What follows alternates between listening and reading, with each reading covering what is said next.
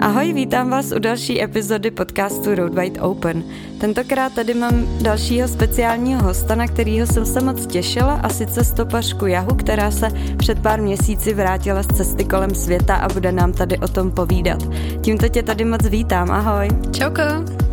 Tak ještě než začneme, tady vyčíslovat všechny ty zážitky, co si, nebo co už máš za sebou, tak bych tě chtěla poprosit, jestli bys tu pověděla něco málo o sobě. No, tak mě 29, před časem jsem dostudovala vejšku na Univerzitě Karlově a pak jsem se vydala do světa. Objela jsem teďko svět a, a předtím jsem stopovala různě po Evropě a baví mě celkově cestovat, učím jazyky, angličtinu a španělštinu. Já jsem se dočetla, že se začala cestovat teprve relativně nedávno, nějaký čtyři roky zpátky. Asi tak, 4-5 let zpátky už je to, no. A kdy to začalo teda tahle tvoje vášeň? No, začalo to, když mě kamarád říkal, že bych měla zkusit mistrovství České republiky v autostopu, protože věděl, že ráda dělám takový šílený akce, protože jsem chodila od malička na různý free hugs, eh, že jsme objímali cizí lidi na ulici, že jsme přenášeli cizí lidi přes přechody, eh, tancovala jsem s cizíma lidma a mluvili jsme s nimi jenom ve verších a tak, takže prostě dělala jsem takovýhle různý blbosti a jeho napadlo, že bych mohla zkusit třeba stopovat po Evropě. Tak mě to poslal odkaz a tak jsem jela. Jeli jsme uh, stopem do Aten z Prahy a zpátky zase do Prahy. A úplně náhodou jsme to jako s kámošem vyhráli a tak mě vlastně začalo bavit cestovat, no, protože tam spoustu takových uh, věcí, které se dá dělat po cestě a jsou bláznivý u toho taky. Přišlo ti to hned jako dobrý nápad takhle se vydat jakoby autostopem? Jo. jo. Mně to přišlo super, protože jsem to nikdy neskoušela. Já hrozně ráda dělám věci, které jsem v životě neskoušela. Třeba pro mě, jakoby s tím, že nejsem teda tak zkušená uh, ohledně autostopu jako ty, tak je největší, no asi největší ten strach pro mě, jako překážka toho, že bych možná se trošku bála takhle vyrazit někam autostopem, tak uh, jestli jsi to měla třeba podobně, nebo fakt od začátku zbyla jistá, že to chceš jako fakt do toho jít. Já si myslím, že má obrovská výhoda je, že na těma věcma moc nepřemýšlím. E, možná jsem trochu naivní, možná jenom věci jako nedomyslím kolikrát do konce, ale prostě jsem vůbec nepřemýšlela, že by se mohlo něco stát, tak jsem do toho šla a vlastně jsem už teďko stopem objela 63 zemí a furt se nic nestalo, no, tak furt dobrý. tak to už je slušná bilance docela. Když teda hodně takhle cestuješ, čím se živíš? No, já jsem právě vyučená učitelka, a, a takže se živím tou angličtinou, tím, že učím španělštinou, dělám překlady, dělám tlumočení. No a vždycky bylo mým snem se živit e, cestováním. Ne tím, že se budu vydělávat při cestě, ale přímo tím cestováním, což se mi vlastně teďko e, povedlo díky Travel Vizizi, což je vlastně slovenská firma, které, ne, která mě začala pomáhat s těma mýma cestama. A stala jsem se jejich ambasadorkou a teďko tu společnost reprezentuju. To znamená teda, že oni ti platí ty tvoje cesty? Částečně. Jo, takže ti financovali asi částečně tu cestu kolem světa, jestli Je to tomu tak, dobře no. rozumím. Super. Zmínila si teda, nebo už jsme se tady bavili o tom stopování, takže ty patříš vlastně mezi mistrině stopování, jestli to tak můžu říct. Tak eh, co, kolik eh, takhle dalších soutěží se zúčastnila? Celkem těch soutěží bylo deset. Na ze začátku jsem měla mistrovství České republiky v autostopu, to jsem měla víckrát, pak jsem měla švýcarský mistrovství v autostopu, jela jsem maďarský mistrovství v autostopu a, a taky jsem jezdila low cost race, to je takový známý závod a zimní stopovací závod v České republice.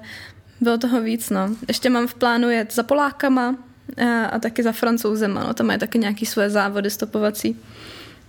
Jak to vypadá takhle třeba, co se týče těch závodů v cizině a u nás tady v Čechách? Vnímáš tam nějaký rozdíl? Každý závod je dost specifický sám za sebe. Eh, třeba ve Švýcarsku, tak je to docela jednoduché, to je jenom prostě dojet z bodu A do bodu B, takže jsme měli eh, první ročník švýcarského mistrovství, bylo jet jenom po Švýcarsku, eh, z bodu A do bodu B, tam jsme měli potom kemp a v tom jsme večer hráli nějaký hry a zpívali písničky, takže to bylo takový hodně přátelský. Vlastně další ročník toho švýcarského, tak to bylo, že jsme měli jet už do jiné země, ale taky to bylo jenom kousíček. Eh, to maďarský, tak tam se plní úkoly, akorát jsem bohužel neumím maďarsky, takže to bylo docela složitý se vůbec účastnit, když jsem vůbec nevěděla, co tam dělám, nebo jsem neznala pravidla, nevěděla jsem, co jsou úkoly a tak, takže jsem dopadla teda pátá tam. Eh, to bylo docela náročný vlastně. A krom toho nikdo teda nerozuměl anglicky ani nějaký jiný jazyk, tam všichni mluví maďarsky, když, sto, když jsem stopovala. A jinak v Čechách, tak zase jsou tam jakoby různý závody, ten low cost race je spíš na ty zážitky a to mistrovství České republiky v autostopu je spíš o rychlosti. Prostě kdo co nejrychleji dostupuje tam a tam. Jsou tam sice taky nějaký úkoly, ale jsou spíš druhořady. Tohle je docela specifický způsob cestování, ne? Protože přece jenom, když jsi v té soutěži, tak asi to není o tom tolik poznat ty místa, jako spíš fakt jenom si tak vyplnit ty challenge, ne? Eh, záleží, no. Tak některý, eh, některý výzvy jsou třeba vysloveně dělaný na to, aby eh, člověk to místo poznal, takže tam musí zjistit nějaké informace, musí se dostat na nějaký konkrétní místo. U toho mistrovství v autostopu tam je to opravdu o té rychlosti, tam toho člověk moc jako nepozná vysloveně. A vlastně i to, co jsem teď jela já na té svojí cestě kolem světa, tak jsem spíše jezdila za zážitkama, než za těma místama. Jaká z těch všech soutěží pro tebe byla nejzajímavější? Nejzajímavější pro mě byl asi první ročník toho low cost raceu, protože to byl čas, kdy jsem si poprvé stopla loď, kdy jsem si poprvé stopla letadlo. Ve tři ráno jsme hráli s kámoškou tenis eh, na benzínce s profesionálníma eh, hráčema tenisu. Už ani nevím v jaký zemi, a zažili jsme tam, že jsme byli na dvou svatbách během jednoho dne ve dvou různých zemích. Takže to byl naprostý bizar. Ještě jsme museli kupovat kvůli tomu šaty s tím, že vlastně ten závod se jede, takže se jede s minimálním rozpočtem a my jsme prostě najednou měli tolik peněz, že jsme kupovali šaty z toho. Prostě neuvěřitelný. No. Takže to, to bylo během deseti dnů a byl to opravdu zážitek pro mě. A ostatní účastníci závodu se třeba taky vrací s takovejhlema zážitkama, nebo máš pocit, že na tohle máš štěstí? Já si nemyslím, že to je o štěstí. Myslím si, že je to o tom, čemu jde člověk naproti. Já, spoustu lidí třeba jenom jede v autě a pak si řekne, a teď vymyslím nějakou výzvu a tak teď jdou splnit výzvu. Já to mám spíš tak, že prostě s těma lidma v autě mluvím a ptám se všechno, co dělají. Co, co dělají za práci, co je baví, co tady znají jakoby nejzajímavějšího v okolí. E, ptám se jako dost často se i lidi ptám třeba, nevlastníte letadlo, nebo prostě úplně takovýhle otázky šílený uh, a spoustukrát jako dostanu jako kladnou odpověď nějakou. No já mám třeba tady ranč s koněma, říkám super, nemůžu se projet a prostě najednou jedu na koni někde. Uh, a je to o tom, že prostě člověk hledá ty příležitosti, nejenom, že jako se kouká a vidí je, ale zároveň jakoby aktivně vyhledává. Nebo neznáte někoho, kdo má tohle a tohle a pak to jde s nás všechno. Těch zážitků, co jsi jmenovala, tak uh, si říkala, že jste si stopli letadlo. To se prosím tě povede jak? Zase je to o tom, že se člověk tak trochu aktivně jako snaží o to, no. Není to tak, že by stál na letišti jako s, s cedulkou, i když to jsme teda taky zkoušeli, bylo to vlastně uh, předtím, než jsme nám to opravdu povedlo, jsme zkoušeli ve Frankfurtu, že jsem stála u příjezdové cesty, kde uh, jsou piloti, kde přijíždějí piloti do práce a na, měla jsem tam nakreslený letadílko a napsala jsem tam Anywhere. No, tak to se nepovedlo, jsme stáli tři hodiny a nikdo nám nezastavil. A, a pak, jsem, pak jsme se prostě ptali lidí v autě. Neznáte piloty, neznáte někoho, kdo, nezná, nevíte tady o nějakém malém letišťátku, cokoliv. No a nakonec jedna ženská řekla, že jo, že zná někoho na letišti, tak nás dovedla na to letiště dokonce. A...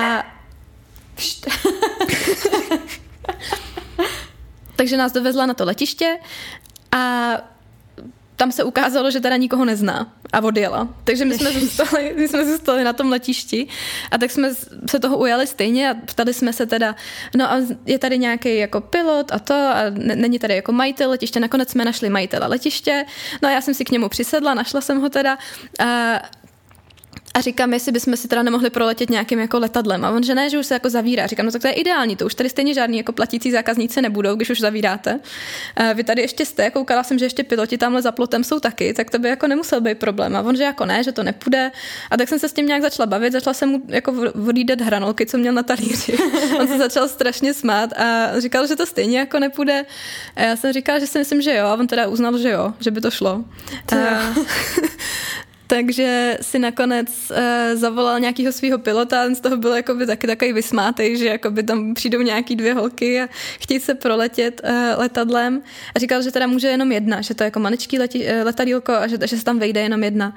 Na tož moje kamarádka řekla, uh, jo, tak to je jasný, to je Yahoo sen, prostě vždycky si chtěla stopnout letadlo, tak to a toho pilota to tak zaskočilo, že prostě mě to takhle předala, že, uh, že řekl, že teda poletíme v obě. Ty jo, tak to je super. To je fakt super zážitek. No a nakonec, eh, nakonec, když jsem byla v tom letadle, tak jsme dělali i nějaký výkruty, akrobatické kousky a kolmo jsme jeli k zemi, nebo letěli jsme k zemi a těsně nad tím jsme to vybrali. No a od té doby už jsem si stopila víc letadel a dokonce jsem jedno řídila. Ty jo, řídila? Jakože přímo ve vzduchu? Jo, ve vzduchu, no. Ty jo, tak to je hustý. Umíš se dostat pilotům pod kůži, Máš ještě nějaký další podobný zážitek, třeba s netradičním dopravním prostředkem nebo s nějakým zajímavým řidičem? Tak toho by bylo na celý večer vyprávění asi. Eh, jeden z těch zajímavějších je určitě, že se mi povedlo na cestě kolem světa stopnout horkovzdušný balón. Uh, tak to bylo hodně netradiční, si myslím. Uh, snažili jsme se o to 17 hodin s kamarádkou, že jsme pobíhali na nějakém balonovém, balonový fiestě a ptali jsme se uh, řidičů, já nevím, jestli se jim říká vůbec řidiči, jako no, balonistů, no. jestli nás někdo nesveze, tak tam to bylo takový náročnější. A nakonec po těch 17 hodinách jsme fakt zlítli, takže to považuji za obrovský úspěch. Chtěla bych si stopnout tank, to se mi nepovedlo ještě. Chtěla bych si stopnout ponorku, to se mi taky ještě nepovedlo. A raketu, no, tak na to čekám pořád. Ty to jsou docela slušný challenge, takhle. No a ten balon, ten vás teda převe, ten vás jako jenom proletěl a pak jste jeli zpátky, to tak, že to jako to nebylo tak, no. z místa A do bodu B. Ne, nebylo, no, bohužel. Hmm. Ale, Ale i to, to považuji za obrovský úspěch. No to rozhodně. Ty ses pak posléze po těchto tvých soutěžích vydala na cestu kolem světa, jestli se nepletu. A vydala se sama. Jak eh, jsi dospěla k tomuhle rozhodnutí a jak, co to pro tebe znamenalo? Jestli toho třeba měla strach vydat se sama? No, no to nebylo úplně moje rozhodnutí, já jsem jako nechtěla jet sama, já, jsem, já bych udělala úplně všechno, abych nemusela jet sama, já jsem chtěla hrozně jet s přítelem, tam to nevyšlo, tak uh, jsem chtěla jet s nějakýma kamarádama, to taky jako úplně nevycházelo, No a tak jsem nakonec jela sama, protože mi nic jiného nezbylo, no, protože jsem tu cestu chtěla absolvovat, hrozně jsem se na to těšila a nebavilo mě furt čekat na někoho, kdo se prostě neobjeví. A, takže jsem to nakonec jela sama a hroz... nebála jsem se vůbec toho, že bych si neporadila po cestě. A, vůbec se neměla strach z toho, že bych se někde ztratila, protože no tak při nejhorším se ztratím, že jo, tak se zas najdu.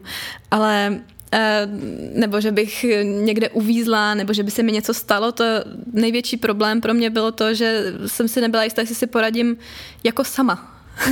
Jakože z té samoty, tak, jako takový. Ale co, co se vlastně na tom změnilo, když jsem přejela zpátky, je, že teďko se bojím, že nebudu mít dost času na, eh, sama na sebe. Je fakt, že já jsem třeba, když jsem poprvé vyjela sama, tak jsem se toho taky bála. Mm-hmm. A přesně jsem se ani nebála tolik toho, jakože se mi něco stane, to se spáli spíš, báli spíš ostatní, hmm. ale já jsem nejvíc řešila to jako, co když mi bude smutno, Přesně co tak, když no. prostě se mi bude stejskat, co tam budu sama jako dělat ale vlastně jsem si ověřila, že na tom cestování solo je super to, že člověk jako je málo kdy sám. Když pak jako to vyhledáváš, ty třeba bydlíš v hostelích a nějakým způsobem třeba se snažíš interagovat s těma cestovatelema, co potkáváš, tak vlastně sama vůbec být nemusíš. Je to tak, no a taky se člověk naučí s tou samotou pracovat na té cestě, protože ji prostě zažívá častěji než doma a najednou prostě to vůbec není problém, no je to taky o tréninku asi nějakým.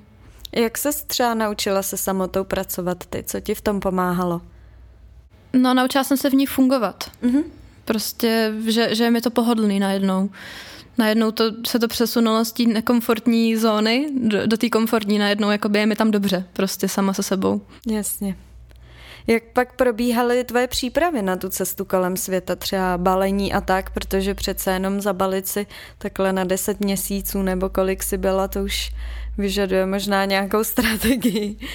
No, já jsem se snažila se zabalit do co nejmenšího batušku, takže jsem měla sebou 25-litrový eh, batužek jenom, což je vlastně nějaká školní aktovka, jenom malá. A, a bylo to nějakých 8,5 kila, protože vlastně každý, každý deka navíc, tak prostě člověka ubere energii a bere mu to prostor a já bych to třeba taky neunesla, prostě kdybych chtěla někam jít, tak mě prostě jako otravuje vysloveně sebou nosit něco navíc. Takže já jsem se snažila být co nejekonomičtější to šlo. Um, no a přelítala jsem teda s 13 kilama. jo. Ale ve stejném baťušku. Že jsi jako pokoupila pak nějaké no, věci no, no. a tak. A snažila jsem se být co nejvíc efektivní, takže jsem si, se, jsem si sebou vždycky dala jenom třeba tanga, abych to měla co nejmenší. Jasný. Uh, neměla jsem sebou žádný plavky, uh, vzala jsem všechny crop topy a měla jsem jenom jedny boty, ty jsem měla na sobě. A když jsem mi rozbila, tak jsem prostě pořídila další. Uh, no, prostě batoh zpomaluje obecně. To je pravda, no. To si myslím, že by potřebovalo hodně cestovatelů naučit, jak být v tomhle ekonomický. Mně samotný se to moc nedaří, protože tím, jak vždycky cestu s technikou, jakože foťáky, hmm. objektivy, hmm. někdy dron, tak pro mě je vlastně takový ten light backpacking jenom hodně vzdálený sen, dost nereálný, no, takže já vlastně na tříměsíční cestu jsem odlítala s krosnou, skoro 20 kilovou, ale s tím, že jsem se balila do dvou různých podnebných pásem, protože jsem se chystala na treky na Zéland, kde byla normální zima, takže tam jsem prostě musela mít jakoby hajkovací výbavu a kempovací věci no, a tak. Jasně. A pak, eh, když jsem přelítala do Indonésie, tak tam, to už jsem vlastně sebou moc letních věcí neměla, pak jsem si koupala přesně v sekáči nějaký dva crop topy a, a šaty a bylo... Ty jsi to měla teda uh, naplánovaný už dopředu, tu trasu? Ne, vůbec. Já jsem uh, vlastně měla jenom jednosměrnou letenku na Sri Lanku, pak jsem vůbec netušila, co se bude dít dál. Uh, takže na Sri Lance jsem teda byla měsíc a pak jsem se prostě snažila někam dostat po zemi nejlíp, uh, což vlastně měla být Indie, uh, ale já jsem nechtěla do Indie sama, protože tam jsem ještě furt se pokládala, že nepojedu sama teda. Uh-huh. A, a nakonec jsem jela, takže jsem to vzala do Indonésie a pak jsem to vzala do Singapuru a pak už jsem se mohla konečně přepravovat jenom tím stopem i mezi zeměma. Už jsem nemusela přelítávat a tam už jsem potom teda projela velkou částí uh, jeho východní Asie. Takže ty si za ty přejezdy vůbec neplatila, že jsi vždycky něco stopla, nebo jak jsi to měla? No, když to nebylo jakoby nad mořem nebo nad oceánama, uh, tak, jsem, tak jsem jezdila stopem převážně. A ono jako v té Ázii to není ani tolik o penězích tohle, to je to spíš o tom, aby člověk poznal tu kulturu. Protože tam uh, i ty autobusy tam třeba stojí 6 korun, jo, třeba na té Sri Lance, takže uh, tam to opravdu extrémně není o penězích, ale je to, je to mnohem větší zážitek. A ty jsi teda jela Ázii a pak si ještě přelítala někam jinam? Uh, jo, jo, předlítávala jsem potom na Havaj a do Kanady. Jo, aby se to teda takhle jakože obletíš svět. Je to tak. Chápu, chápu. Kolik zemí to bylo dohromady? Uh, dohromady jsem byla v 15 zemích. A říkala si teda, že za 10 měsíců. 10 měsíců, 300 dnů to bylo přesně. Ty jo, tak to je slušná, slušný výkon. Zhruba uh, měla si nějaký čas třeba vyhrazený vždycky na konkrétní zemi, nebo to bylo tak jako spontánně, že si dojela, chvilku jsi tam pobyla a pak, když už si nechtěla tam být, tak si jela někam jinam? Většinou mi to vyhradila ta země těma vízama.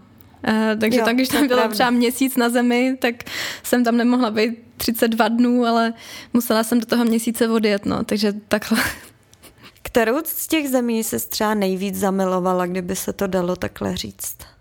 Nejvíc jsem si užila Malajzii a to kvůli těm všem zážitkům, protože tam jsem právě byla na rande se 70 letým dědulou, s kterým jsme sklízeli ananasy a jezdili jsme na čtyřkolce mezi vesnicema, pak jsem si tam stopla ten horkozdušný balon, pak uh, jsem vlastně si stopla tam loď a jela jsem stavět barák na nějaký ostrov a kde vlastně mě teda nikdo jako nezval, jsem prostě začala stavět barák, že jsem viděla, že ho staví všichni ostatní a najednou se z toho stalo dobrovolničení, kde mi tam dali teda jako i ubytko. A pak jsem vlastně tam byla u hasičů na kadeckém kempu, tak jsem s nimi v takovém jako vojenském prostředí trávila pět dnů. Uh, takže ta, ta byla pro mě jako topovka na ty zážitky a mm-hmm. pak se mi strašně líbilo Japonsko a to bylo z toho důvodu, že to byl prostě obrovský kulturní šok a hlavně, že tam bylo uklizeno a ticho a tak a já už jsem to po té hlučné uh, Ázii, potom Myanmaru a Laosu a Kambodže a jsem to hrozně potřebovala, bylo to strašně fajn, to jídlo bylo kvalitní a ty lidi byli strašně přátelský, takže byla jsem vlastně zráda za to, že se to trochu uklidnilo a zároveň, že tam je pořád co vidět, jo? Že, že tam prostě mají ty obrovský eh, obchodní centra se šílenýma věcma, co tam prodává a použitý kalhotky a tohle všechno. Eh, neskutečně zajímavá země, no. Já jsem slyšela, no, že když se takhle ptám cestovatelů, třeba co za zemi je nejvíc zaujalo, tak hodně často zmiňují právě Japonsko z hlediska toho, že to je asi největší kulturní šok že to je prej fakt bizar prostě ta kultura jako taková. Je to tak. Takže já mám Japonsko taky hodně vysoko, teda u mě je to hlavně z hlediska té přírody zase, ale věřím, že takhle i v těch městech musí ten život tam být docela zajímavý. Hmm. Co jsi tam projela všechno takhle v Japonsku zrovna? Já jsem tam strávila asi čtyři týdny v Osace, kde jsem vlastně měla dobrovolničení, jsem vypomáhala v jednom hostelu eh, za ubytování. A tam jsem se seznámila s takovou úžasnou partou lidí, takže tam jsem, tam jsem ráda zůstala díl, tam jsme viděli právě různé party s robotama a drakama a, a tak, takže tam, tam to bylo docela boží. Pak jsem e, jela do Nara parku, kde jsou jelínci, tak tam jsem se nechala honit jelenama prostě za sušenky. Oni to hrozně zbožňují, takže mě tam pronásledovali po parku. Tak jsem tam teda taky s nima spala vlastně, jsem se probudila eh, vlastně obklopená těma jelenama a srnečkama, tak to bylo hrozně hezký. Eh, pak jsem jela do Tokia, eh, tam jsem byla chvilku s jedním Čechem, tam jsme vlastně si zkusili samurajský boje a byli jsme v Mate Cafe, což je taková bizarní kavárna, kde prodávají vlastně uklízečky. Jo, to jsem viděla na tvých storíčkách dokonce v uniformách, jak tam jsou. To tak, tak. Ono to je trošičku jako perverzní, trošičku takový jakože nevinný, uh, ale rozhodně teda zajímavý, no. Hmm. A pak jsem měla do Fox Village, což je vlastně vesnice, eh, v které je přes 200 lišek různých a tak, tak to jsem, tam jsem si jednu i jako pohladila, tak to jsem byla úplně unešená. Byl to, byl to velký zážitek, to Japonsko, no. To věřím, no. Tam to je zrovna na zážitky docela bohatá země. Jak se tam takhle pohybovala? Taky si zkoušela stopovat, protože Japonsko zrovna je relativně drahá země, jestli se nepletu. Určitě, určitě. Tam jsem jezdila vlastně jenom, uh, jenom stopem. A bylo to naprosto super. No. Jakoby nejsou tam na to tolik zvyklí, ale jsou úplně nadšený, když vidějí nějakého cizince, takže oni se strašně rádi popovídají. A přestože vůbec třeba neumějí eh, anglicky nic, tak jedou Google překladač a tak, což bylo docela rozdíl oproti třeba tomu Myanmaru nebo Laosu, i k té Kambodži a Tajsku, tak tam ty lidi se s váma za tolik bavit nechtějí. Ale, mm. ale v tom Japonsku opravdu tam to myšlení je trochu podobnější tomu našemu evropskému smýšlení. A a chtěli, i zajímalo je tam, jak, zajímalo je, jak jsem se tam dostala, zajímalo je, co tam dělám a, a tak a i jsme se smáli spolu. Takže jsou otevřený teda zrovna třeba stopování, dá se to tam? Určitě, určitě, no. Spoustu lidí mě strašně varovalo, tam prostě stopovat nemůžeš a to, a to, to se nedá a naprosto v pohodě. To je dobrý vědět, že to vlastně Japonsko se dá udělat i dost low cost. Dokonce mám i kamarádku, co takhle přespávala třeba v parcích v Japonsku a tak právě, že to měli taky takovou docela hodně loukostovou cestu, tak to může být inspirace možná pro někoho z posluchačů. Určitě, tam se dá dobrovolničit, je tam spoustu, přes třeba Workaway se tam dá e, zajistit právě práce v těch hostelích nebo na různých farmách a Eh, takže naprostá bomba. A když se člověk eh, pohybuje v těch low-costových supermarketech, jako třeba Tamado, Tamade a, a tak, tak tam se dá pořídit jídlo za 80 korun prostě, no. Třeba v Osace konkrétně. Ty jsi hodně dobrovolničila, co jsem tak koukala na těch, jakoby z těch zážitků vlastně, co máš z té cesty kolem světa, nebo minimálně vím, že Sri Lanku tam máš, Malajzi, nějaký dobrovolčení Určitě. a tak. Eh, všechno to hledáš přes to Workaway? Uh, ne, spoustukrát, nebo je to tak pade na pade, no. Uh, eh, 50% jdu přes ten internet, že, že, že napíšu nějakým dobrovolnickým organizacím uh, a 50% prostě přijdu na místo a zeptám se, jestli nechtějí pomoct. Eh, třeba právě v té Malajzii, tak jsem si stopla tu loď a ptala jsem se kapitána, jakoby, jak tam můžu přespat někde na tom ostrově. A on říkal, no najdi Zanyho. Tak já jsem chodila po ostrově, ptala jsem se, jestli někdo z nich není Zany náhodou. Eh, někdo byl Zany a viděla jsem, že tam má právě rozestavěný barák. No. Takže jsem říkala, hele, já ti tady budu pomáhat s barákem. A on než se rozkoukal, tak už jsem tam jako držela kladivo a to a přitloukala jsem tam hřebíky a on se tomu strašně smál a říkal, jo, tak tady můžeš bydlet a nabít mi právě i jídlo, i ubytko a říkal, jo, jak dlouho budeš chtít, tak tady můžeš být a a pak vlastně, když jsme postavili ten barák, tak e, jsme tam postavili jednu místnost. On říkal, no tak to je místnost pro tebe a pro tvýho budoucího přítele, kdybys chtěla, tak se tam můžeš kdykoliv vrátit. Super. A, a nebo prostě takhle do různých škol uh, si člověk může zajít a, a nabídnout jim, protože já jsem učitelka, takže uh-huh. uh, jim tam nabízím, že jim budu pomáhat s výukou a nikdy s tím nebyl problém, no. Bylo třeba nějaký místo, kde by se ti to vůbec nelíbilo, nebo kde jsi se necítila dobře? Pro mě to byla asi Kambodža, no, protože ta země je hodně chudá, má za sebou takovou smutnou minulost a, a já jsem tam byla vlastně celou dobu, co jsem tam byla, jak jsem byla nemocná. Měla jsem i velký obtíže jakoby cokoliv jíst tam. Měla tam strašně špatnou hygienu. Po, I v hlavním městě v Pompenu, tak se mi tam válely prostě mrtví zvířata po ulicích a, a co jsem koukala do těch řek, tak jim tam prostě tekly odpadky, jenom já jsem ani neviděla, jakoby, kde začíná řeka nebo kde je kousek vody, tam prostě jenom jeli odpadky a, a celá ta země na mě působila s jakoby strašně smutným dojmem, takže já jsem vlastně celou dobu, co jsem tam byla, jak jsem byla hodně smutná, hodně nemocná a vlastně jsem tam nezažila nic jako extra zajímavého ani. Bylo to v Kambodži, kde jsi pak prodělala testy na malárii? Je to tak.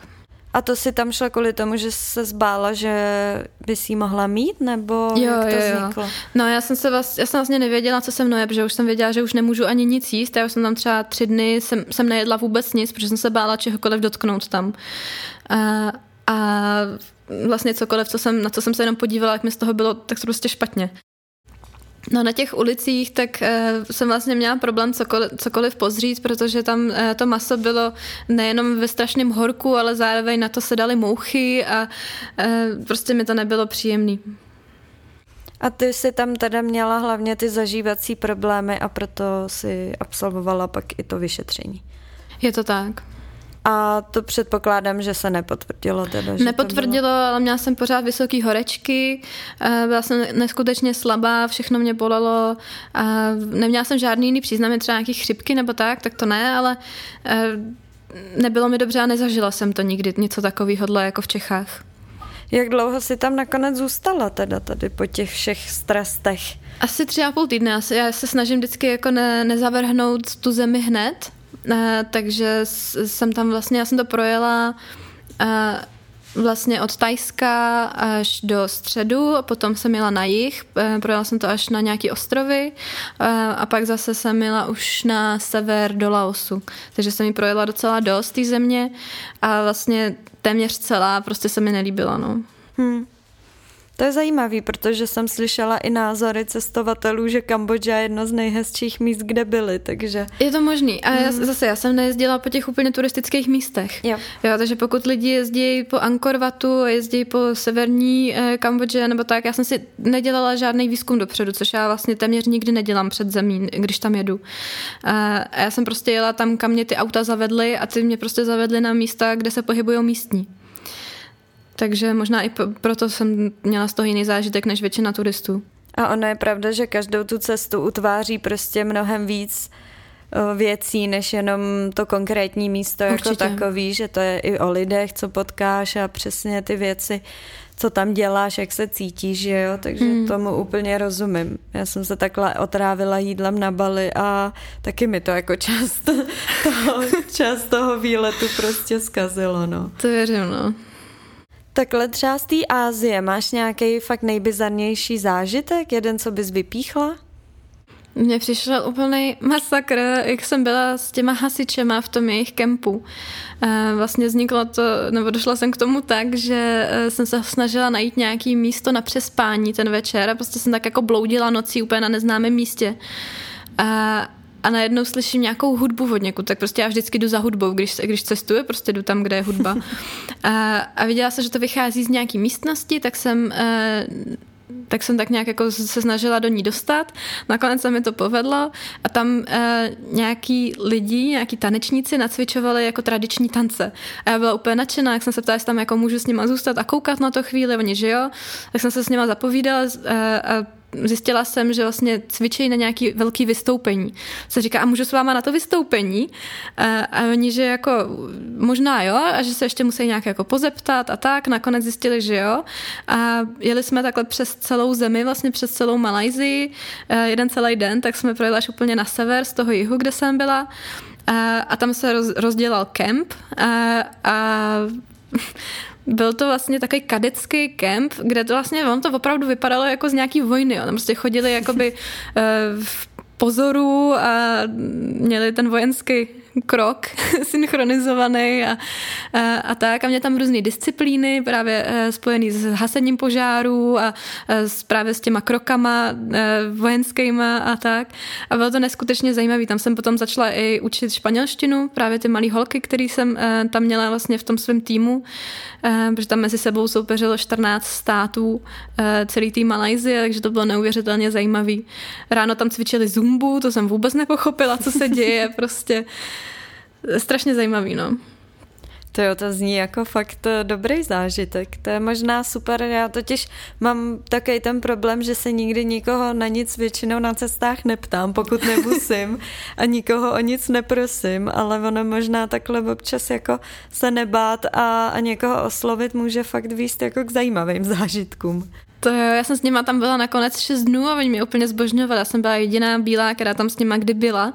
Pro spoustu z těch lidí jsem byla první bílá, jako kterýho kdy v životě viděli. Hmm. A protože ne všichni byli z těch velkých měst, někteří byli jako z vesniček a tak. A byl to silný zážitek, no a hlavně jsem musela na sobě mít uh, celou dobu uh, tu jejich burku mm-hmm. a byla jsem v oblečená, tam bylo přes 40 stupňů uh, na sluníčku a, a já jsem prostě měla dlouhý kalhoty, dlouhý, dlouhý rukávy, jako šálu přes sebe a ještě burku, takže naprostý šílenství. Jako no. A jak jsi to zvládala takhle? Uh, tohle to byla ta nejtěžší část, to, že jsem se musela jako mít v záchodové díře, tak to bylo jako v pohodě. Ale nejhorší na tom bylo, že jsem vlastně furt musela mít na sobě tu šálu prostě, no a zahalená celá tak, takže to bylo náročný. To věřím. A jsi takhle třeba s těma lidma, co potkáváš na cestách, pak ještě v kontaktu? Dá se to nějak udržet, ty kontakty? Většinou ne, protože my spolu jakoby zažijeme velmi intenzivní, ale jenom chviličku. Hmm. Eh, takže takže většinou tam jako není úplně důvod se nějak jakoby dál bavit spolu. S, e, taky vlastně s většinou těch lidí jako nemáme stejný jazyk ani. Mm-hmm, jo, jo, že jasně. tam jako něco jdeme dělat spolu, ale že bychom vysloveně e, jakoby si popovídali u toho, to se, to se spoustukrát nestalo, zvlášť v Ázii. Tam jako ta Malajzie třeba jo, tak tam s některými lidma se bavím, nebo ze Singapuru, kde jsem bydlela e, u jednoho e, Alžírce, tak tam, tak tam se taky jako bavíme do dneška, ale těch lidí jako do desíti z té celé cesty. Jasně. Ono to asi ani není v časových možnostech člověka pak eh, se všema udržovat kontakty. To určitě ne, no. Ty jsi mi i posílala seznam několika takových zajímavých zážitků. Já jsem si z toho pár vybrala, který, na který bych se tě tady chtěla zeptat. Třeba na Sri Lance se dostala opět na nějakou lokální svatbu a viděla jsi se všema tradicema. Tak jak vypadá taková sri lanská svatba? A jak se tam dostala vůbec? Eh, dostala jsem se tam tak, že vlastně na, každé, na každou svatbu jsem se dostala nějakým úplně jako jiným způsobem. Buď to mě pozvou místní, eh, tady v tomhle tom případě eh, jsem vlastně přijela na Sri Lanku za kamarádkou, která už tam chvilku byla a seznámila se s těma místníma a ty pozvali nás v obě na tu svatbu.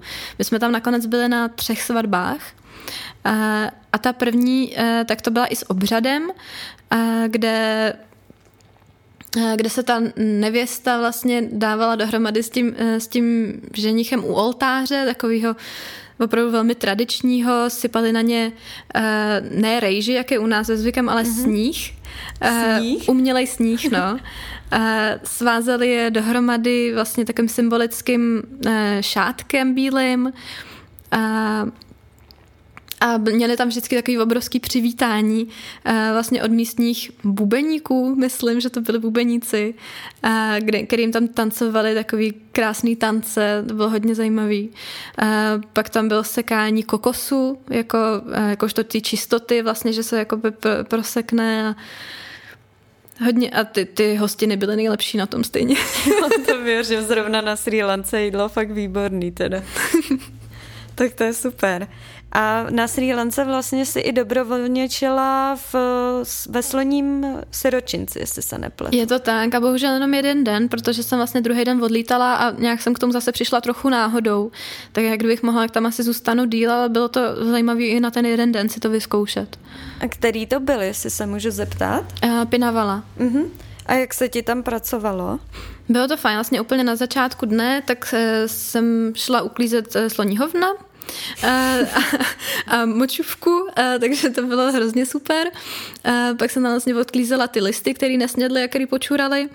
A, a pak jsme a pak jsme jim dávali jako zase čistý listy, já jsem potom odvezla, jsem se naučila řídit traktor a, a odvezla jsem všechny ty listy starý na skládku. Mm-hmm. A No a pak jsme se vlastně procházeli po tom útulku a koukali jsme, jestli jsou všichni sloni jako spokojení, jestli něco jako nepotřebujou. A ta pinavala se mi hrozně líbila v tom, že vlastně tam měli zhruba stovku těch slonů a asi tři z nich byly jenom spoutaný, protože byly jako nějakým způsobem nebezpeční sami nebo e, sami sobě, a nebo někomu jinému, že třeba měli jako návaly vzteku nebo něco takového, že byly mm-hmm. nekontrolovatelné a všechny ostatní tam byly tak jako, že na volno dost. Yeah což mi přišlo hrozně sympatický. A vlastně odpoledne, jak jsme s nimi vždycky chodili k řece, Eh, a tam se vlastně šli koupat, tak nějak docela se na volno. Eh, prostě se tam jenom nahnali přes město, což bylo taky docela zajímavé mezi těma obchůdkama. A eh, jenom jsme na něj vlastně stříkali vodu v takový obrovský hadice vlastně jenom do dálky, kde to postříkalo dohromady asi sedm slonů vždycky. tak to bylo moc hezký, no. A pak eh, mě zaujal další zážitek, teda když se přesuneme od Sri Lanky někam dál, tak to je ten Singapur. Už jsi zmínila toho Alžířana, u kterého si bydlela. Tak mě zaujalo to, že on to byl nějaký strujce robotu nebo něco takového. je to tak, on pracoval pro nějaký něco innovations, teď už nevím. A, a navrhoval a sestrojoval roboty. No, takže uh, on, já jsem, já jsem u něj bydla, strašně mě to zaujalo, takže jsem k němu hned se musela jakoby dostat do práce a mě tam teda vzali, když jakoby se to třeba úplně, uh, úplně jako nemuselo. Uh, tak, takže jsem se snažila naprogramovat nějakou trasu těm robotům. Oni to byly to takový ty sekuritácký roboty, který, roboti, který uh, stráží um, nějaký obchodní centra a a vlastně tam jezdili a jenom snímali to okolí a tak dále a dokázali se i sami eh, vyhýbat nějakým předmětům a tak. Takže jsem se jim snažila naprogramovat trasu, aby, aby objeli třeba celý ten barák. Eh, to bylo strašně zajímavý. To, to je hodně zajímavý. A toho jste našla přes Couchsurfing? Přes Couchsurfing, no. Já jsem vlastně utíkala od jednoho Inda, u kterého jsem uh, měla Couchsurfing předtím. A tam to bylo takový horší, protože tam mi hodně překračoval moji komfortní zónu, takže jsem vlastně s ním měla domluvený, že tam u něj budu dva týdny a nakonec toho byl jenom jeden den. A, a vlastně mě zachránil takhle ten uh, Alžírec, no. A on bydlel v nějakém šíleně luxusním baráku, ne? Jsem tak pochopila. No, v nějakém kondomíniu, eh, který měli třeba 12 nějakých různých bazénů, eh, měli tam eh, vodní páru a posilovnu nahoře na střeše měli výřivku a, a nějaký zahrady a tak. A bylo to strašně krásný, no, ten komplex. Takže jsme chodili, já jsem ho vždycky dokopala, aby šel teda cvičit, protože on už se nemohl jako dokopat do toho, když už to měl v baráku, takže jsme spolu chodili cvičit, chodili jsme spolu plavat a tak, to bylo hrozně fajn. A on mě potom bral, uh, on hrozně nechtěl, abych vodila, takže se vždycky snažil jakoby zařídit, abych tam zůstala s ním co nejdíl. Takže jsem říkala, no tak já už jako zítra jako se, se, se zabalím a pojedu. A on, no ale já už jsem nám koupil koupil lístky tady do, eh, do parku zábavního. A já, aha, no tak, tak dobře, tak já tady zůstanu, ale pak už jako musím jet. A on, no tak se nám koupil lístky do safari, tak, tak to říkám, Neško, už nic nekupuj hlavně. No, tak to bylo vtipný. Takže jsi hodně využívala takhle couchsurfing na této cestě? Uh, většinou spíš ne, já jsem taky spoustukrát jsem volila hostely různý, uh, což normálně jsem nebyla tolik zvyklá jako využívat vůbec jako ubytovací zařízení, protože jsem spíš spávala venku, ale ono jak jako těch 40 stupňů tam bylo, tak se to hmm. skoro nedalo jako no, spát no, venku. Takže jsem tam jsem spávala na, na střechách, jsem tam jsem teda přespávala na nějakých plážích, párkrát si mě někdo vzal jako domů a, a ano, ten couchsurfing tam taky měl svoji roli, no. Ty jsi vlastně během téhle cesty i plnila nějaký výzvy, jestli se nepletu. Je to tak? Co to bylo přesně za koncept? Já jsem, protože mě vlastně nebaví jen tak jakoby si cestovat a poznávat ty místa, já jsem spíš opravdu na ty zážitky, takže jsem napsala svým uh, sledovatelům, sledu... takže jsem napsala svým sledujícím, uh, jestli by mi nechtěli dát nějaký výzvy oni, protože už mě trošičku znají, eh, tak mě nějaký vymysleli. No. Jedna z nich bylo třeba prodávat na místním tržišti, eh, nebo uspořádat závody v tuktukách, eh, nebo uspořádat free hugs, nebo namalovat spoustu obrázků a rozdávat je náhodně lidem. No, pak jsem měla ještě pracovat na nějaký farmě. Bylo toho víc a teď to asi No jasně, takhle to stačí, tenhle výšet. A bylo tam třeba někdy něco, co jsi řekla jako hej, tohle fakt dělat nebudu? Určitě, no, tak chodily mi jako šílené věci, jako třeba napísy z řeky Gangy, jo, a podobné věci. tak to jako by asi bych mohla, protože mám s sebou jako eh, moc hezký filtr vodní, ale prostě se mi do takovýhle věci nechtělo, no. No jasný, to chápu. Ale to je náhodou super, že jsi to takhle ještě jako zpestřila, to cestování. A všechno, co jsi teda určila a vybrala, že splníš, tak se ti povedlo splnit? Já jsem si to vyslovně jako nevybírala, já jsem spíš tak jako zase hledala, eh, měla jsem ten seznam prostě před sebou a vždycky jsem se snažila najít, jestli by to zhruba někde tady něco z toho šlo udělat. A když jsem viděla, že něco z toho jde, tak jsem to udělala. Ale nebylo to jako, že tak tenhle týden splním tuhle výzvu, to jsem neměla. No. Jasně. U Tajska si psala, že si tam měla nějaký čas sebereflexe. To bylo v rámci nějakého retreatu, anebo jsi udělala prostě sama nějaký jakoby čas off, nebo jak to vypadalo, ta sebereflexe? Udělala jsem si vlastně čas off, jenom vyslovně. Já jsem e, začala dobrovolničit na jedné farmě, e, ekofarmě, což bylo docela zajímavý, jako na Tajsko teda. A, a ta paní nějak hrozně neměla jako čas na to nám zadat, jako co tam máme dělat teda pro ní. Takže nás tam nechala bydlet v nějaký chýšce a my jsme tam vlastně neměli co. Takže tam nebyly ani obchody, nic, prostě jenom pole a chýška. a, a tak jako mi tam nic moc jiného nezbývalo, no, než e, jako by se nějak uh, než dělat něco takového. No. A já jsem vlastně celou tu cestu, tak jsem uh, vlastně měla sezení s terapeutem svým. Mě to vždycky pomáhá se nějakým způsobem rozvíjet, uh, obecně se prostě mm-hmm, rozvíjet a, a posouvat se dopředu. No a právě jsme natrefili na trošičku nějaký ty sebereflexe a tak, tak jsem se rozhodla, že prostě celou tu dobu, co tam budu, byl to nějaký týden asi nebo pět dnů, tak jsem opravdu od rána od 8 prostě do večera do 8, tak jsem seděla a e, vypisovala jsem si věci o sobě a, a o tom, co chci v životě, co v životě nechci a, a kam bych ráda došla, kam jsem došla a nechtěla jsem a tak. Mm-hmm. A pomohlo ti to? Určitě, no. Minimálně, minimálně nad tím se jakoby zamýšlet dál v životě. Že když už něco dělám, tak jakoby zase nad tím přemýšlím, aspoň. No jasně. tak ono vlastně i v takovém životě, který je tolik nabitej zážitkama, tak je občas podle mě těžký, jako aby se člověk zastavil a řekl si, tak teď budu tady týden přemýšlet sám o sobě nebo o svém životě. Jo, jo, jako jsou na to různý programy, nějaká ta Viapasana no. a tak. A já jsem na to mnohem radši pracovala právě s někým, kdo už mě zná a kdo vlastně může nějakým způsobem tu moji cestu korigovat, no. Takže jsi s ním byla i v kontaktu během tohohle období, kdy jo, jsi tam jo, jo. sebe reflektovala. Super. Ještě mě tady zaujalo u Havaje. Jsi zmínila zase nějakýho Alberta, u kterého si bydlela a se kterým si jezdila na výlety Teslou. Mm-hmm. Tak to bylo taky přes Couchsurfing? To byl zrovna Couchsurfing, no. Tam jsem, u něj jsem byla asi čtyři dny a no, měl Teslu prostě svoji, no, tak jsme jezdili na výlety Teslou. Jinak uh, bydlelo v nějakém 53. patře, takže tam opravdu byl nádherný výhled na celý moře a uh, na, na celou tu Havaj vlastně, no. A pak tady ještě máš přespání u vězně, nebo bývalého vězně. Jo, to bylo, to bylo hodně zajímavé. No. Tam uh, vlastně já už jsem byla trošičku jakoby zničená z té Havaje, protože s, tam jakoby sehnat ten couchsurfing nebo sehnat jakýkoliv přespání za prvý stojí hrozně moc peněz, pokud by to člověk chtěl řešit přes hostely nebo přes hotely.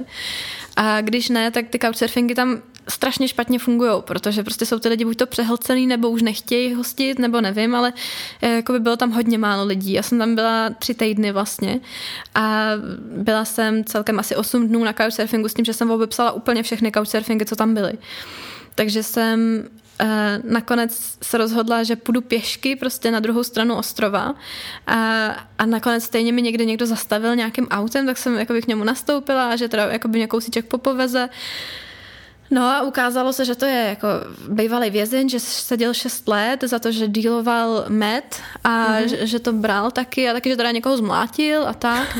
A jsem říká, aha, tak to je moc zajímavý. Já se snažím být hrozně jako optimistická u tohohle, protože za prvý tím vyděsím méně sama sebe a toho druhého taky, no. Takže No a tady to byl nějaký 42-letý pán, který, uh, který měl mysl 13-letého kluka bylo to něco jako o myších a lidech, tak tam byl ten vězeň Lenny, mm-hmm. tak něco podobného vlastně jsem zažila na té Havaji s tím pánem, no a ten mě právě, jako že mě teda popoveze dál a zjistila jsem, že to místo, kde jsem, tak je neskutečně nebezpečný. Všichni tam za mnou chodili, jako jsem se nezbláznila a tak, a že jsou tam samý drogoví díleři a že, že tam všichni jakoby berou drogy a, a že jsou tam jakoby vězni, což jsem teda viděla, že jako je pravda bezdomovců, tam bylo strašně moc bezdomovců na celý Havaji a obzvlášť v tom místě teda, kde jsem byla, tak tam měli vysloveně jako homeless beach, takovou, eh, kde opravdu měli jakoby stany, obrovský stany prostě hmm. a bydleli tam, jako mě tam vykempínovali se psama a tak a no, opravdu jsem se tam necítila úplně bezpečně.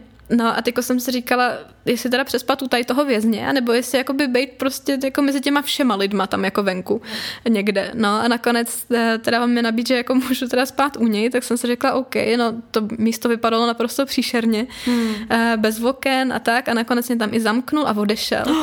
A, a já jsem byla v takové jako jedné místnosti žádný okna, prostě strašný bordel, všude nějaký jako kladiva a takovýhle věci. Nakonec jsem se nějakým způsobem dostala ven, že jsem jako dlouho šperhávala v tom, v tom zámku. Ježiši. Že jsem tam našla něco, a, ale vlastně hned jak jsem vyšla, tak se tam nějaký lidi prali a řvali na sebe fuck you a tak a říkám si, tak teď nevím, jestli zase nejít zpátky radši.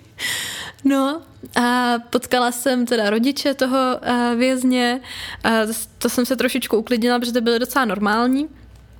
No a tak jsem eh, šla pít s tím jeho tátou, respektive mě pozval na kolu, no ale nakonec mi nabízel eh, nějakou šílenou nevím, nějaký šílený alkohol a v tom byly stočený hadí a tak. A, a, a vzal mě do takové kulničky, kde byly uh, vlastně jenom meče a, a nože a tak dále, nějaký šipky, mačety a tak. Takže to bylo taky zajímavý, no. No nakonec jako v pohodě, akorát jsem uh, ho vyspovídala potom, až se vrátil ten, uh, ten bývalý vězeň, tak jsem ho vyspovídala do knížky, uh, kterou mám rozepsanou. Takže s ním aspoň jsem udělala ten rozhovor, takže to za to stálo. No ale usínala jsem zase klasicky uh, s nožem v kalhotkách, no. to je nějaká tvoje klasika bezpečnostní. Je to, je to tak, no. Vždycky, když si nejsem jistá, tak nůž, nůž do kalhotek a dobrý, no. Ty jo, ale to, to tě docela obdivu, protože já jsem třeba docela člověk paranoik a, a pro mě úplně jenom představa, kdyby mi řekl, že prostě tamhle je vězeň bejvalej, tak a pak by mě dotáhl na takovýhle místo, tak už přesně vidím ty scénáře, jak mě tam ubodá prostě a někam jako hodí v pytli do řeky a... On no. byl hodný nakonec. On byl jenom takový prostě pomalejší, no. Hmm, jasný, no. Takže nakonec to tam nějak přetrpěla a pak si jela dál. Jo, pak jsem se snažila jet dál, ale vlastně se mi to zase nedařilo, protože tam bylo málo lidí na stopa a zase jsem se tam nějak zdržela v nějakém obchodě, jako že vždycky, když jsem byla vyčerpaná, jsem se šla sednout aspoň do obchodě, jako kde to bylo jako bezpečný. Jasný. No a nakonec byla noc a tak jsem si stopla někoho, že už pojedu zpátky, že už se na to vykašlu a že už tady tou oblastí jet nechci. To bylo opravdu snad po druhý za celou tu cestu, co jsem se bála opravdu reálně, že, že už jsem tam jako, obzvlášť o té oblasti teda, že jsem se bála. A kde to bylo? Um, no nějaká no-name vesnička. Jo, jo, jo. mini prostě. A no. na jakém ostrově? Oahu. Oahu. Mhm. No a takže jsem se rozhodla, že zase pojedu zpátky do Honolulu, no a stopla jsem si druhýho vězně. A tam asi nikdo nebyl, to byl možná vesnička, jako kde žijou ve vyhnanství.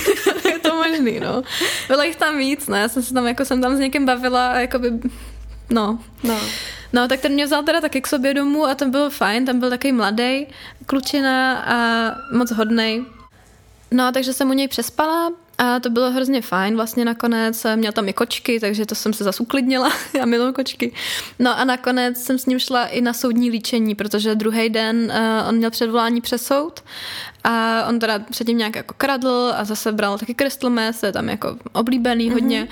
A takže jsem s ním jela vlastně do Honolulu nakonec eh, k soudu. A bylo to zajímavé, no, protože tam jakoby vodili všechny ty trestance, někteří tam opravdu měli koule na nohou a jak prostě ve filmech, já jsem to v životě jako neviděla takhle na vlastní oči. No a dali mu jenom podmínku teda, takže to říkal, že by tam, eh, že tam vlastně si nebyli jistý, jestli tam dojde vůbec, že by zdrhnul nejspíš, kdyby hmm. nebylo měla. Tím, Jasně. jak jsem ho tam doprovodila, eh, tak byl rád, že se tam vlastně dostavil nakonec a, a má jenom podmínku. No. Myslím si, že kdyby tam nešel, tak by to bylo asi horší. To si koukám během té cesty zažila zážitky úplně všeho kalibru, od svadeb po soudní líčení na Havaji a, a podobně, to je teda hustý. No a na Havaji se ti jinak líbilo? Nebo jak to hodnotíš? Jako, protože to je taky hrozně vysněná destinace pro spoustu lidí. No, já si myslím, že už bych tam v životě nejela. okay. Ale vím, že spoustu lidí se, si jakoby říká, jak je to krásný, ale ono jakoby v těch rezortech je to krásný, no. Akorát ty rezorty třeba, eh, já jsem se usídlila v jednom rezortu, jsem tam tak jako přespávala trochu na tajňačku, asi čtyři dny. A tam to opravdu bylo nádherný. Já jsem spala na nějakém lůžku někde eh, na pláži a naštěstí mě tam teda jako úplně nenašli, když to byl trošičku boj vždycky. A, a tam měli opravdu nádherný ty bazény, umělý pláže, umělý palmy, jako opravdu ráj, naprosto krásný. Mm-hmm. Ale mhm. jakmile člověk vyjde tady z toho umělého e, turistického ráje, tak prostě je to docela drsný, no. Já vím, ne, nelíbilo se mi tam za stolik. To je hrozně zajímavý, už jsi to vlastně zmínila i u té Kambodži, jak je tam jakoby pak v těch destinacích střed té reality, která jako v té zemi fakt je a pak takový to, co je vlastně udělaný jenom pro ty turisty. Hmm. Že to jsem zažila třeba i trošku na Bali, nevím, jestli jsi byla na Bali, že tam mi taky přišlo, že třeba takový ty uh, destinace jako Ubud a Changu a tak, že to je hodně dělaný jakoby pro ty západáky, jsou tam mm. samý takový ty hezký kavárny s avokádovými chlebama a smoothie bowls a nevím co všechno a surfarský ráj, že jo. Ale pak třeba, když jsme vyjeli fakt jako na sever nebo úplně jinam na ten ostrov a zajeli do nějakých vesniček, tak taky jsme koukali, v jakých podmínkách tam ty lidi žijou a že to je hmm. jako úplně jiný Bali, než jaký se prezentuje prostě i třeba na sociálních sítích, no. Jo, měla jsem z Bali úplně stejný zážitek, no, taky jsem vyjela a potom z Dempasaru a, a najednou to bylo úplně něco jiného, no. Hmm. Já jsem vlastně potom na, v té Indonésii projela další asi čtyři ostrovy a, a tam jako spoustukrát byli úplně unešený z toho, že tam je někdo bílej, vůbec jako neviděli nic takového, všichni naměřovali I love you a tak, strašně roztomilý, no. Já jsem koukala, že jsi byla pak snad i na Komodo Islands mm-hmm. a Lomboku a tak, mm-hmm. že mhm. jo. A Sumbavě ještě. Mm-hmm. I na Jávě, no. A který byl z tebe nejhezčí asi? Mm, mně se líbily asi všechny. Mně se akorát nelíbil ostrov Mojo, protože jsem vlastně po cestě na něj malem umřela. Ježiš, jak to? No, nějak nám trošičku uh, stroskotala loď, no, po cestě. No vlastně ve vlnách eh, vypnul motor a, nebo respektive přestal fungovat a taky přestalo fungovat kormidlo. No my jsme se tam zmítali ve vlnách strašně dlouho, lidi hodně začali panikařit, volat o pomoc, eh, kapitán se musel potápět pod loď, aby tam jako něco opravil a opravdu jsem měla jako ze strachu slzy v očích, no. Já si říkám, když tě tak poslouchám, tady ty všechny zážitky musely být často i dost emočně náročný. Jestli jsi třeba během té cesty jako neřekla, tak teď už toho mám fakt plný zuby a, a chci domů.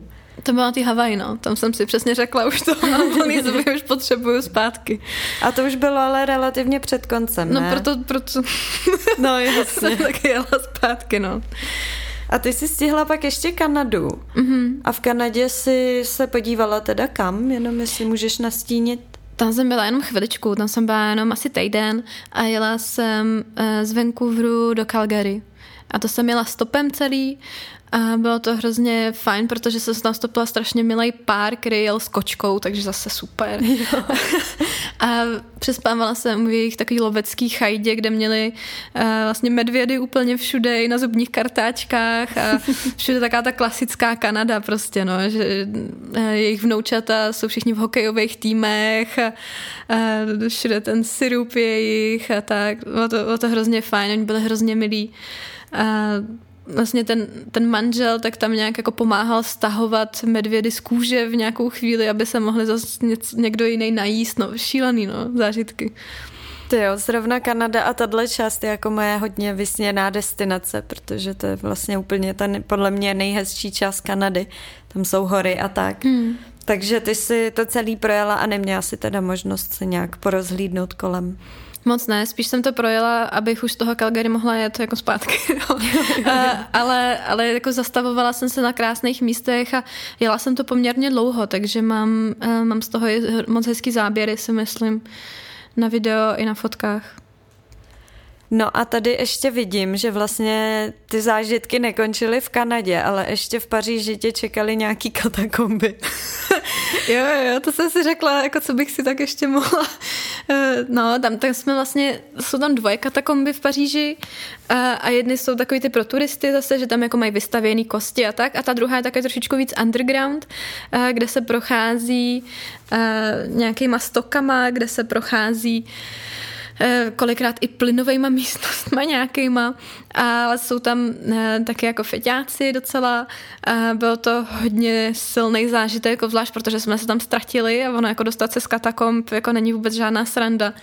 Takže my jsme to místo plánovaných 4 hodin šli asi 7,5 hodiny. Eh, s tím, že se fakt člověk brodí kolikrát popas ve vodě v nějakém bahně nebo se plazí po břiše. Byl to hodně silný zážitek taky, no. A k tomu se dostala jak, těm katakombám? No já jsem vlastně na hranicích Malajzie a Tajska potkala jednoho francouze, s kterým jsem potom cestovala asi tři měsíce svojí cesty.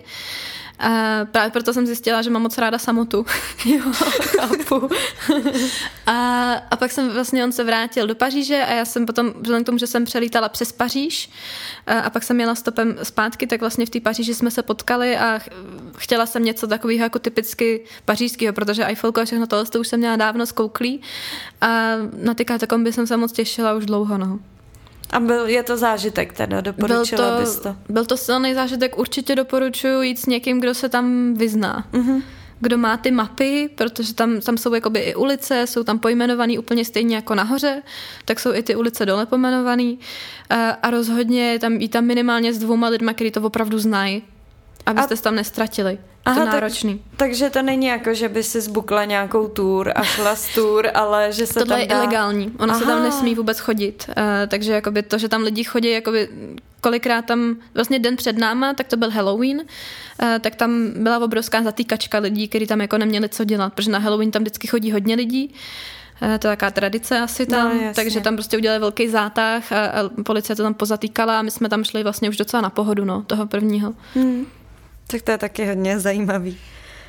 Kdybychom se teda teď už přesunuli trošku k závěru, tak já bych se tě tady ještě nakonec chtěla zeptat, jak se ti teda cestovalo jako solo, jako holce a jestli bys to dalším holkám doporučila vyrazit mě, sami. Mně se cestovalo fajn. Já jsem, já jsem byla asi nejradši, když jsem byla sama, protože vlastně jsem nějakou část jsem vlastně nakonec vždycky byla s někým, ale vlastně třeba celou tu Malajzii, tak jsem projela víceméně sama a bylo to fajn. A nevím, jestli to můžu doporučit, to, si asi každá holka musí jakoby nějak sama pro sebe vyřešit, no, jestli jakoby to bylo příjemné nebo nebylo. Já si myslím, že třeba stopovat sama je, je to lepší ve dvou prostě, no, mm-hmm. že mhm. je to kvůli bezpečnosti, ale jako já toho nejsem úplně dobrým příkladem, no, Jasně. protože často stopuju teďko sama. ale asi bych to doporučila ve dvou spíš. Mm-hmm. A na co je dobrý si teda dát během té cesty pozor, protože já mám zkušenost, že když třeba cestuju sama, tak se snažím aspoň dávat třeba rodině vědět, kde jsem. Táta můj má dokonce na sdílenou polohu, aby jako viděl, co a jak a vždycky jim píšu třeba, kde zrovna jsem ubytovaná, tak jestli děláš něco takového taky? Nějaký bezpečnostní věci? Já jsem takových spoustu typů vlastně sepsala do jednoho článku svýho. Mám tam nevím, třeba 200 typů, Super. Eh, jak na bezpečnost.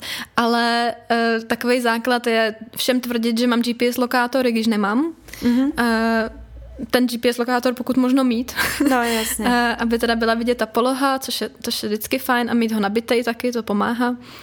Eh, já se snažím si dávat pozor na věci, to znamená, že když stopuju, tak si nikdy nedávám baťoch eh, vlastně dozadu, ale vždycky ho mám u sebe, mm-hmm. což se vlastně potom taky vyplatí, když má člověk teda malý ten baťoch, jak už jsme probírali. Uh, mít sebou, já mám takovou tuškozbraň, to je právě taková tuška z olova, ve které je zabudovaný nůž. A, a když vlastně jde člověk přes letiště, eh, tak to není poznat na rengenu, protože jak je to v olovu, tak, tak to nepronikne ten rengen tím. Aha. Takže ji sebou můžu jakoby tahat všude, což je hrozně fajn naproti třeba pepřáku, který jsem sebou nosila, ale to mi prostě vždycky zabavili někde a pak mě ještě chtěli zatýkat skoro. No jasně. Takže tohle je fajn mít sebou, mít nějakého kamaráda, no, který vlastně uh, by pro vás mohl zajet třeba do Itálie, kdyby se vám něco stalo, tak uh, kdybyste měli nějakou autonehodu nebo cokoliv, tak mít někoho takového prostě při ruce, uh, komu budete moct takovýhle věci hlásit. Spát, vždycky, když spíte venku, tak spát na baťohu nejlíp svým, aby vám to nikdo se neukrát. Uh, mít rozdělený uh, peníze na dvou místech, stejně tak jako hmm, doklady, stejně jasný. tak jako mít dva pasy. Mít dva pasy je podle mě strašně důležitá věc, stejně tak jako dva mobily. Jo, jo, jo. To je pravda, no. Tak to pak můžeme určitě prolinkovat i pod epizodu tady ten článek, hmm. že se na to můžou holky podívat. Tak jo, tak já ti tady moc děkuju, že jsi udělala čas, že jsi dorazila a pověděla nám tady, věřím, že jenom zlomek toho, co všechno se ti stalo na těch cestách. A zároveň bych tě chtěla ještě poprosit, jestli bys teda mohla říct, kde tě můžou lidi sledovat. Tak já taky moc děkuju. Můžete mě sledovat určitě na Instagramu, kam budu přidávat zase určitě nějaké další věci z cesty, který mám Ginger Sandra potržítko kolem světa. A stejně tak vlastně na Facebooku Ginger Sandra kolem světa. Asi to dáme po ten podcast zase jako odkazy. Určitě, určitě. A nějaký články a tak dále, tak mám na www.gingerthunder.cz Akorát mi to teď někdo nahekoval, takže tam chybějí obrázky u všeho. takže se to teď snažím dávat nějak dohromady, ale dám to snad co nejdřív. No. Články tam jsou, akorát k tomu nejsou obrázky teď. Jasně, super, ale tak ty důležité informace tam lidi najdou, určitě. tak to určitě prolinkujem a já se teda tímto taky loučím. Děkuji, že jste si poslechli další epizodu. Pokud se vám líbila, budu ráda za jakýkoliv sdílení, když nás i tady uh, s Yahoo označíte a případně poslouchejte podcast na všech podcastových aplikacích, tak jak jste zvyklí. Tak jo, děkuji a mějte se fajn.